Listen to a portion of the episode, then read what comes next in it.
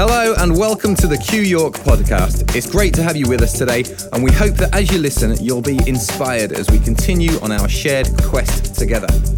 This podcast is entirely free, and yet it's not cheap to put together and wouldn't be possible without the generosity of our supporters. So if you consider yourself a supporter of Q, then please head to qyork.co.uk and hit donate to show your support today, because there really is no Q without you. Thank you and enjoy today's message. Hey, blessings to you all this Sunday morning. I'm recording today from the downstairs office in our house as the rain beating on the roof lights upstairs is so loud it sounds like somebody's throwing pebbles. Sounds like a miniature stoning.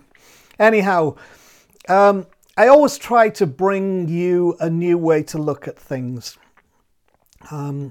Sometimes I draw criticism online from various people who feel that they need to correct my perspective because in their view it does not follow the rules of biblical literalism. And I think, to be honest, biblical literalism has been one of the worst curse of the, let's call it, the evangelical message.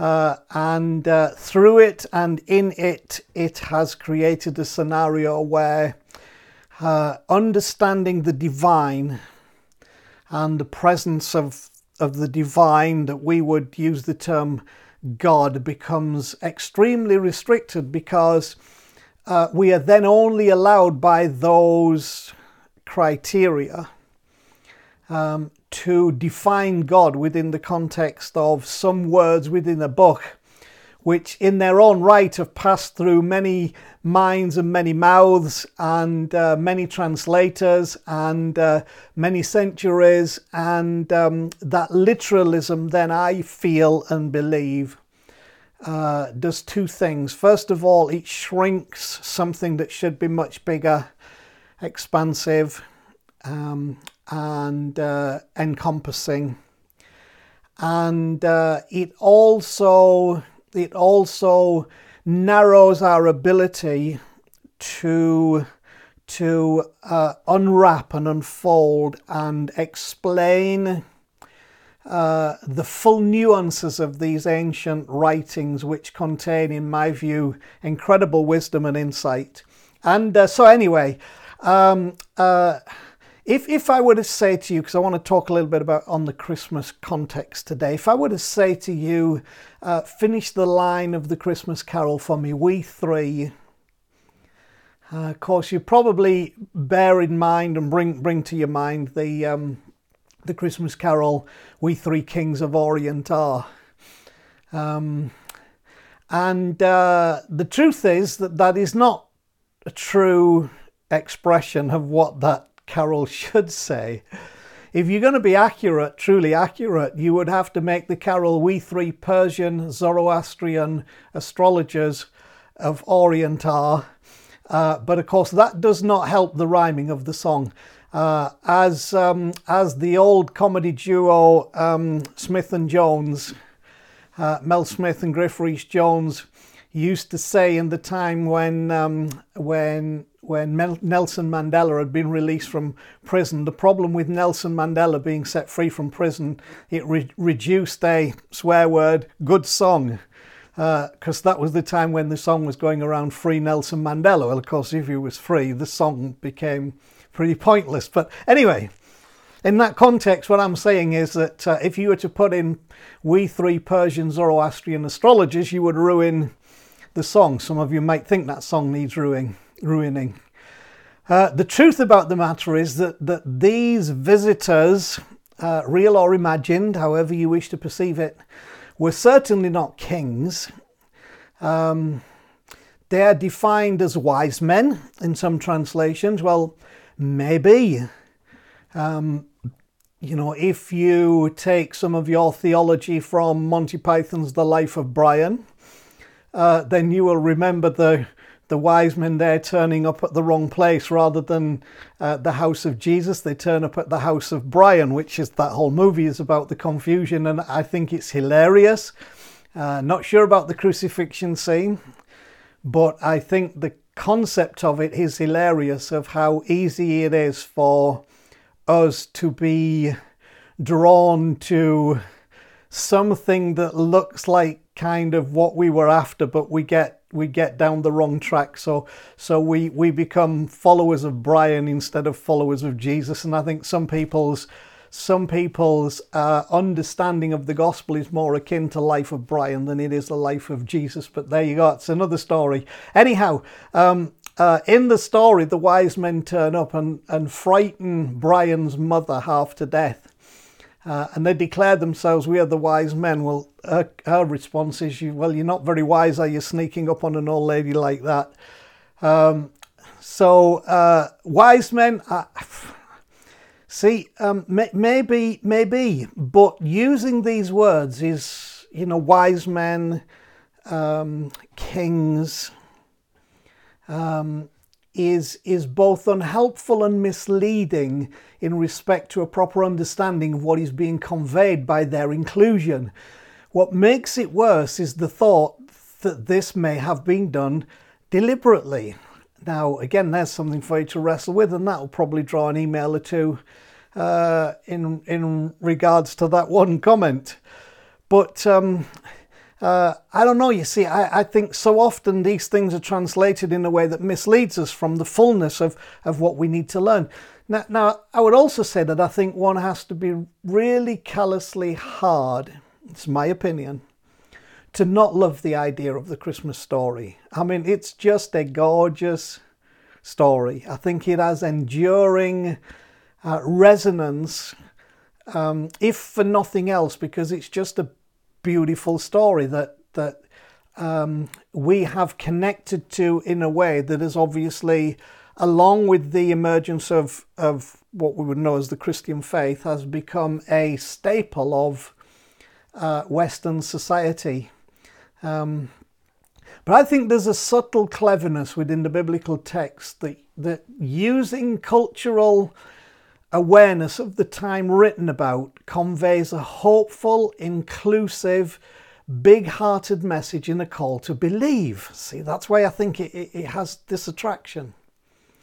When you look at the characters on stage during the epic event that we call the Nativity, it's very interesting because each one of these in its own right has a message attached to it. You have a Roman imperial governor setting the scene for the birth of an anti-empirical message, which is, where's the paradox in that?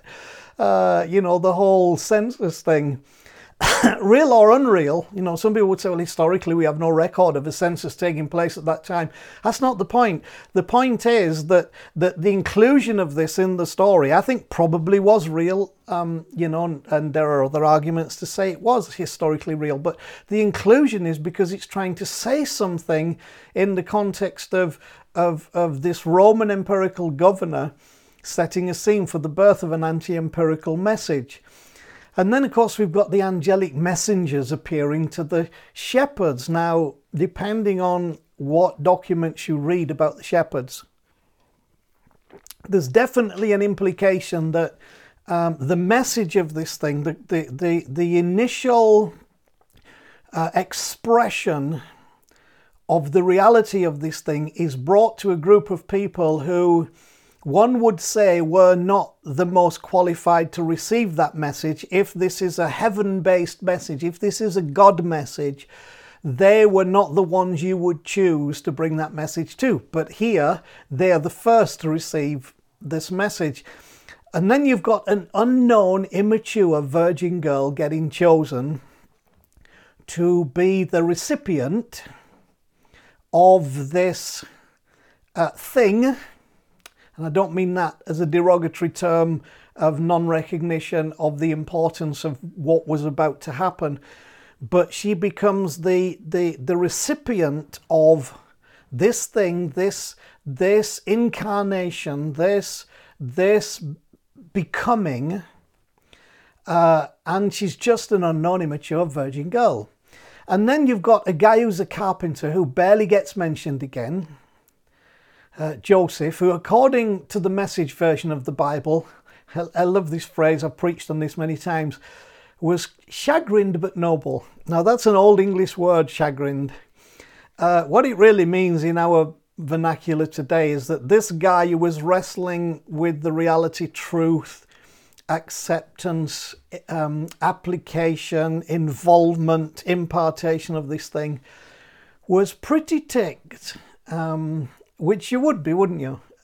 He was pretty ticked, but he was noble in that in spite of all the challenges, he rose to the challenge to accommodate the coming of this thing, to accommodate the impending presence of this that we would know in Christian understanding of God incarnate, the incarnation.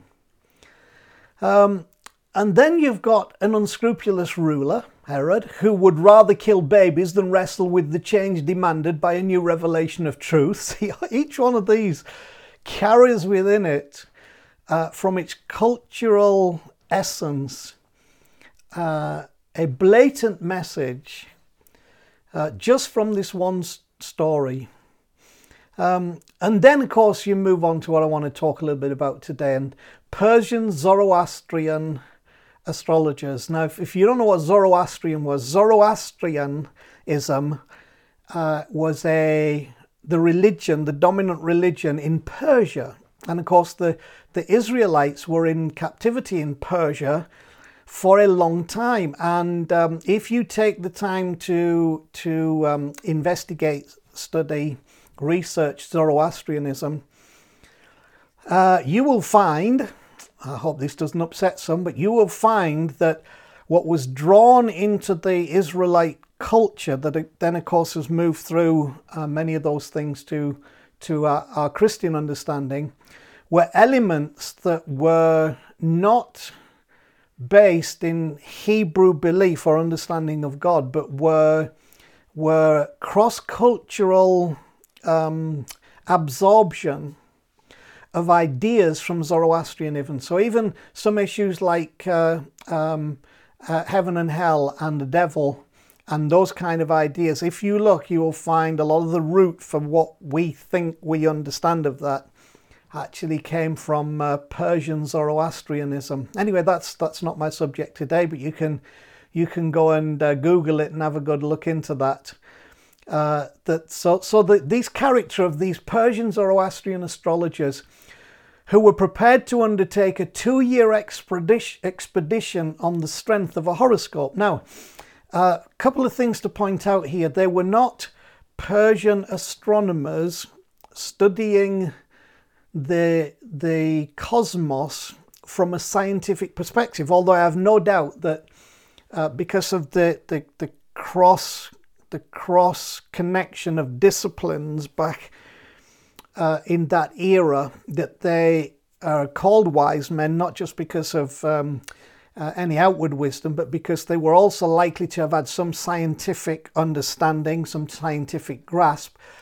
But there was not a distinction back then between what we would know as astronomy and what we would know as astrology.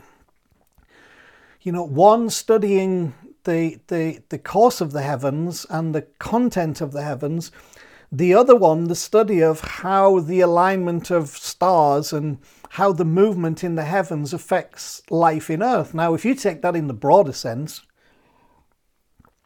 you know, who would deny that, who has any kind of faith-based understanding or Christian understanding that what's happening in the heavens affects what's happening in the Earth? Now, they understood that in the sense of their astrology. They believed that the movement of the stars and the things that they saw were prophetic, were symbolic, were influential in the process of life. So these, they're Persian, they're Zoroastrian in the context of their belief. They're astrologers, not specifically astronomers. And on the strength of a horoscope reading, we have seen his star in the east, and I've come to worship him. That's not just about astronomy. That's like, this star means something. On the strength of a horoscope, these Persian Zoroastrian astrologers undertook a 2-year expedition. Now, the whole idea of, you know, the wise men turning up at the stable, the manger, is pretty much a nonsense, because if you read the story, they didn't come to a manger. When they finally arrived in the story, they arrive at the house, and they've been to see Herod, and they've probably done a journey that took them via Bethlehem, because it clearly says that when they came to the house, and it talks about the child, not the baby. And of course, Herod's response to their horoscopical declaration of seeing the star, and when they first saw it, and that present day meant that Herod instructed that all babies under 2 years of age and up to 2 years of age should be killed. Monstrous. But that would also indicate to you that they first saw the star 2 years earlier, and I don't think that was 2 years before the birth of Jesus. I think this was leading them to the home of the child. So then you move on to, in the story, why a manger? Why is this the setting? Why an obscure village in the countryside, Bethlehem? Why a census at that time? And what about the star? All of these things become elements on the stage of this wonderful story. So considering all that and all that's weaved into the story, how do we unlock its twists and turns and secrets to bring us a life-defining moment that will keep unfolding for us for as long as we can imagine? Because I personally do not believe that what happened back then was meant to be just an event, a historical event and a marker point. I think it is the introduction to a process that will keep unfolding for as long as you can imagine. See, the major point of the story is not nativity, but incarnation. Now, we've got taken up too much with the nativity aspect, okay? The nativity is simply the Christmas story, okay? Rather than the incarnational aspect. When you move from nativity to incarnation, it ceases to be a ceremony or a celebration within the context of the calendar, and it becomes a revelation of an impartation to determine a lifestyle of incarnation, God in us, God with us, God as us. And I believe that's the root and context from which all biblical scripture should be expounded, and by which we should begin our little journey with broadened minds to understand God, to understand the divine.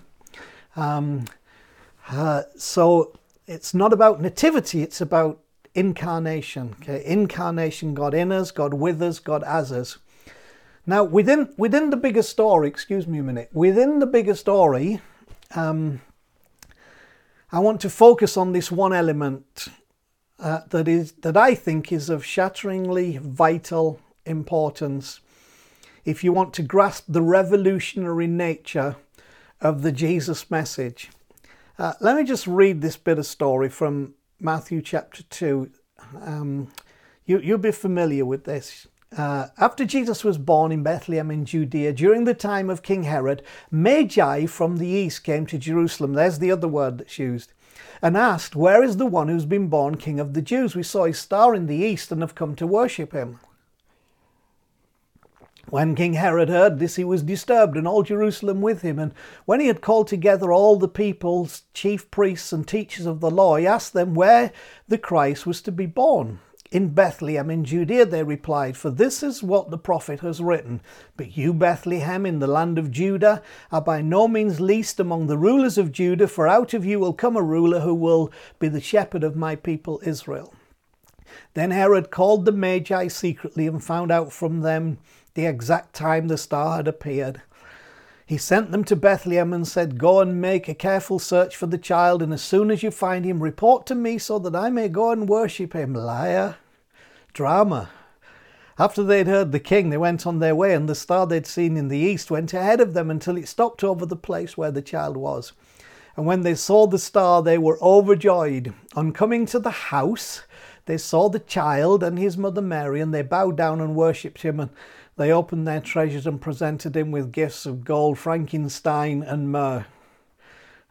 which is how I understood it as a kid.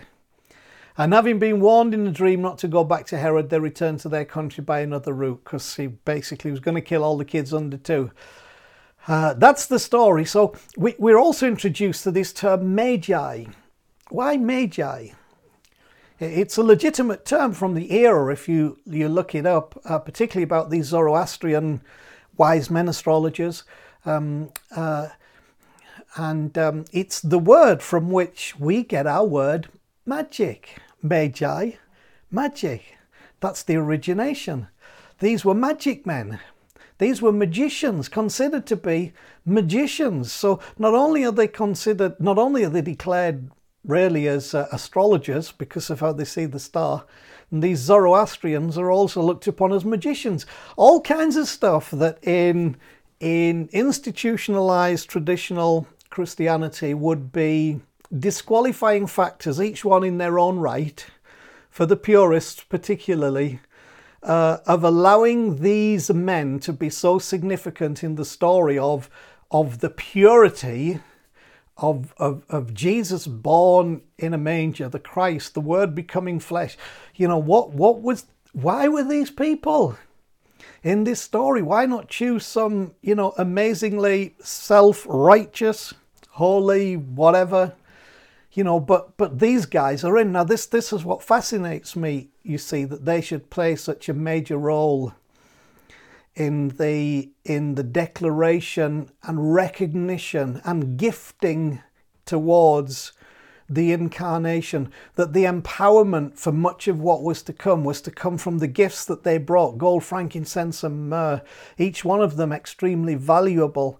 One could argue that these Persian Zoroastrian astrologers, who would have been rejected by the mainstream church for all of that, and their association with magic, strange arts, were the ones who financed the ministry. And all that was to come. Anyhow, so for me, it would appear that a bunch of Persian astrologers were more tuned in to what was happening at the time of God being made flesh than the whole religious community, who were the ones seeking it out, seeking him out, seeking this out. It wasn't the Bible bashers, the theologians, the law preachers, the megachurch pastors, the whatever. It was these Persian Zoroastrian astrologers looking for this incarnation of God in the revelation of the Christ, not the religious community. And they were the ones prepared to make the journey to find truth. If these guys in that story, these so informed leaders of the belief community, faith community, were so inspirational, why is it that when they only had to go, in essence, if what they were reading was true, occasionally in the story, from Jerusalem to Bethlehem, but they weren't going to do that? No, they were in their high tower. They were sat in their little rooms studying their scriptures, thinking that by knowing them they were something, when all the way from Persia comes these Zoroastrian astrologers who are magic men, who were the ones prepared to make the journey to find truth. You see, we can be so restrictive in the search for truth that we think it's a certain kind of person who we have defined and delineated by a narrow, restrictive understanding of God, the divine, spirituality, scripture, and that those who we think would be excluded from being primary receptors and understanders, going all the way from shepherds through the Virgin Girl, through Joseph, through these Magi, they were the ones who actually had got a handle on where it was happening. I'm not a big fan of what Christianity has become, because I think its institutionalization, which being confirmed by certain things like, if it's big, it must be right kind of thing, is a little troublesome. And I think this whole story, this nativity story, which is actually about incarnation, is actually a propaganda message against that way of trying to box God up in our small-minded but big ambitious projects, and missing then where the truth is found, who the truth is found by, and how the truth is found, and one could argue why the truth is found. So suddenly, with just this one detail of these Magi, we've opened up a whole world of wonder and respect to who has the handle on what's going on. It seems to me that religious people have an aversion to their truth being questioned or challenged. You don't need to spend 5 minutes, more than 5 minutes, looking at controversy within those who have a wider understanding of the Christian faith, the understanding of the gospel, of Jesus, of God, of history, to find that religious people just have an aversion to their truth being questioned or challenged. And we should actually be, or we or they, should actually be the ones who have the openness, because we understand the process of incarnation. Into where we are comes something new, something fresh, that is a revelation of the divine for us, that is the formation and formulator of our journey from that point on. But we seem to have an aversion to our truth being questioned or challenged. See, there also seems to be in this a lot of journeys embedded in the story, which again speaks to me very strongly. There's the journey of Mary and Joseph to Bethlehem. There's the journey of Joseph from doubt to belief. There's the journey of Mary from conception to birth. There's the journey of the shepherds from mountain to manger. There's the journey of the Magi from Persia to the house. And there's the journey of Mary and Joseph to Egypt and back after the baby is born. Listen, don't be afraid of or resistant to the journey that brings you to truth, because it could be as varied and as diverse as the ones in this story. Don't be afraid or resistant of it, but we become so afraid because obviously any journey requires that you leave where you are to go somewhere that you are not. And you often have to leave in faith that where you are going will hold in within its boundaries what it was that you left to find. Now, not that that should be the end of the journey, because in essence, I believe, even the words of Jesus, what he kept saying to people was, follow me. He didn't say, follow me to there. He said, follow me and I'll make you. Something about the issue of even the message of Jesus that's not always, I think, being conveyed correctly, is that he brings us not to a destinational theology, i.e. come from here to there, earth to heaven, whatever, but a directional theology. Just go the way that I'm going. And that, for me, is the essence of true spirituality anyway. So don't be afraid of or resistant to the journey that brings you to truth. Every one of us should share the hope that the virgin birth is a reality.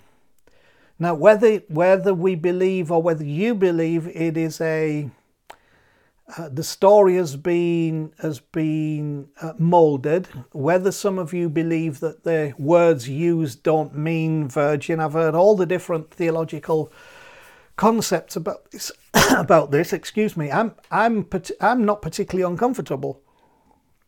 In fact, I would say I'm very comfortable with the idea of the virgin birth. It doesn't bother me. I can see the reality of it. I believe the truth of it. I believe the mystery of it. And I think, why not? The world and the universe and science is a very exciting place with many mysteries and wonders. So why not? I believe it personally.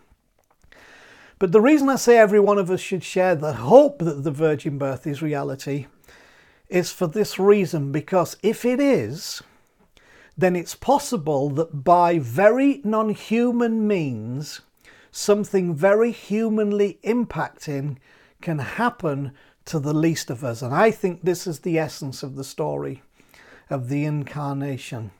You know, I think within there, the great response of Mary in the story to the invitation to become the mother of Jesus. I think the great response of Mary to that invitation within the story as it's written is to become a participant, not a spectator. So the great response of Mary to the invitation to become a participant over a spectator is found in the words that she responded to the angelic visitation, that she says, well, let it be to me as you have said. Does be it unto me as you have said still work? Is there something powerful about that releases something mystically, supernaturally, spiritually, powerfully? Having that attitude, not just speaking those words, but having that heart attitude that says, let it be to me as you have said. Does it still work? Well, try it and see. Try it and see. If there's a divine presence, if there is an incarnation for us, then try it and see. See, I think there's something about surrender to mystery and unknowing that carries a potential for unimagined possibility. And I want to draw you today to the place of surrender to mystery and unknowing, realizing that this story encompasses so many ways and so many people that are all being drawn to and brought to this power of incarnation, right?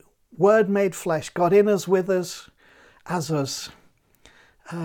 Something coming on the inside of us that was not there before this encounter, and that when it has its birth from us becomes an expression, the expression of God in the earth, God in us, God through us, God with us, all of that. And that's what I want you to experience today by understanding this is not actually this story particularly and per se and only about nativity, but it's about incarnation.